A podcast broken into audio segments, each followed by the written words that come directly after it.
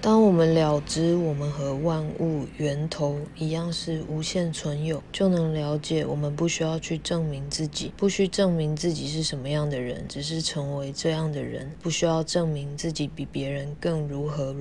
因为每一个人都是无限存有，没有更多或更少，不需要证明自己正确。如果你允许每个人都有属于自己的选择，并于其上创造出自己的实相、故事剧本、公式等等，像之前说的，把需要两字从字典里删掉，这次把证明两字也移除。你不需要证明自己有为他人着想，不需证明自己有在努力，不需证明自己有创造力，只要成为创造力，你就是创造力。不需证明你是任何角色，不需证明你很会克服困难，这样就不必为自己的生活创造这么多的困难与问题。你觉得动物会需要证明自己吗？证明这件事是我们和别人买入的实相。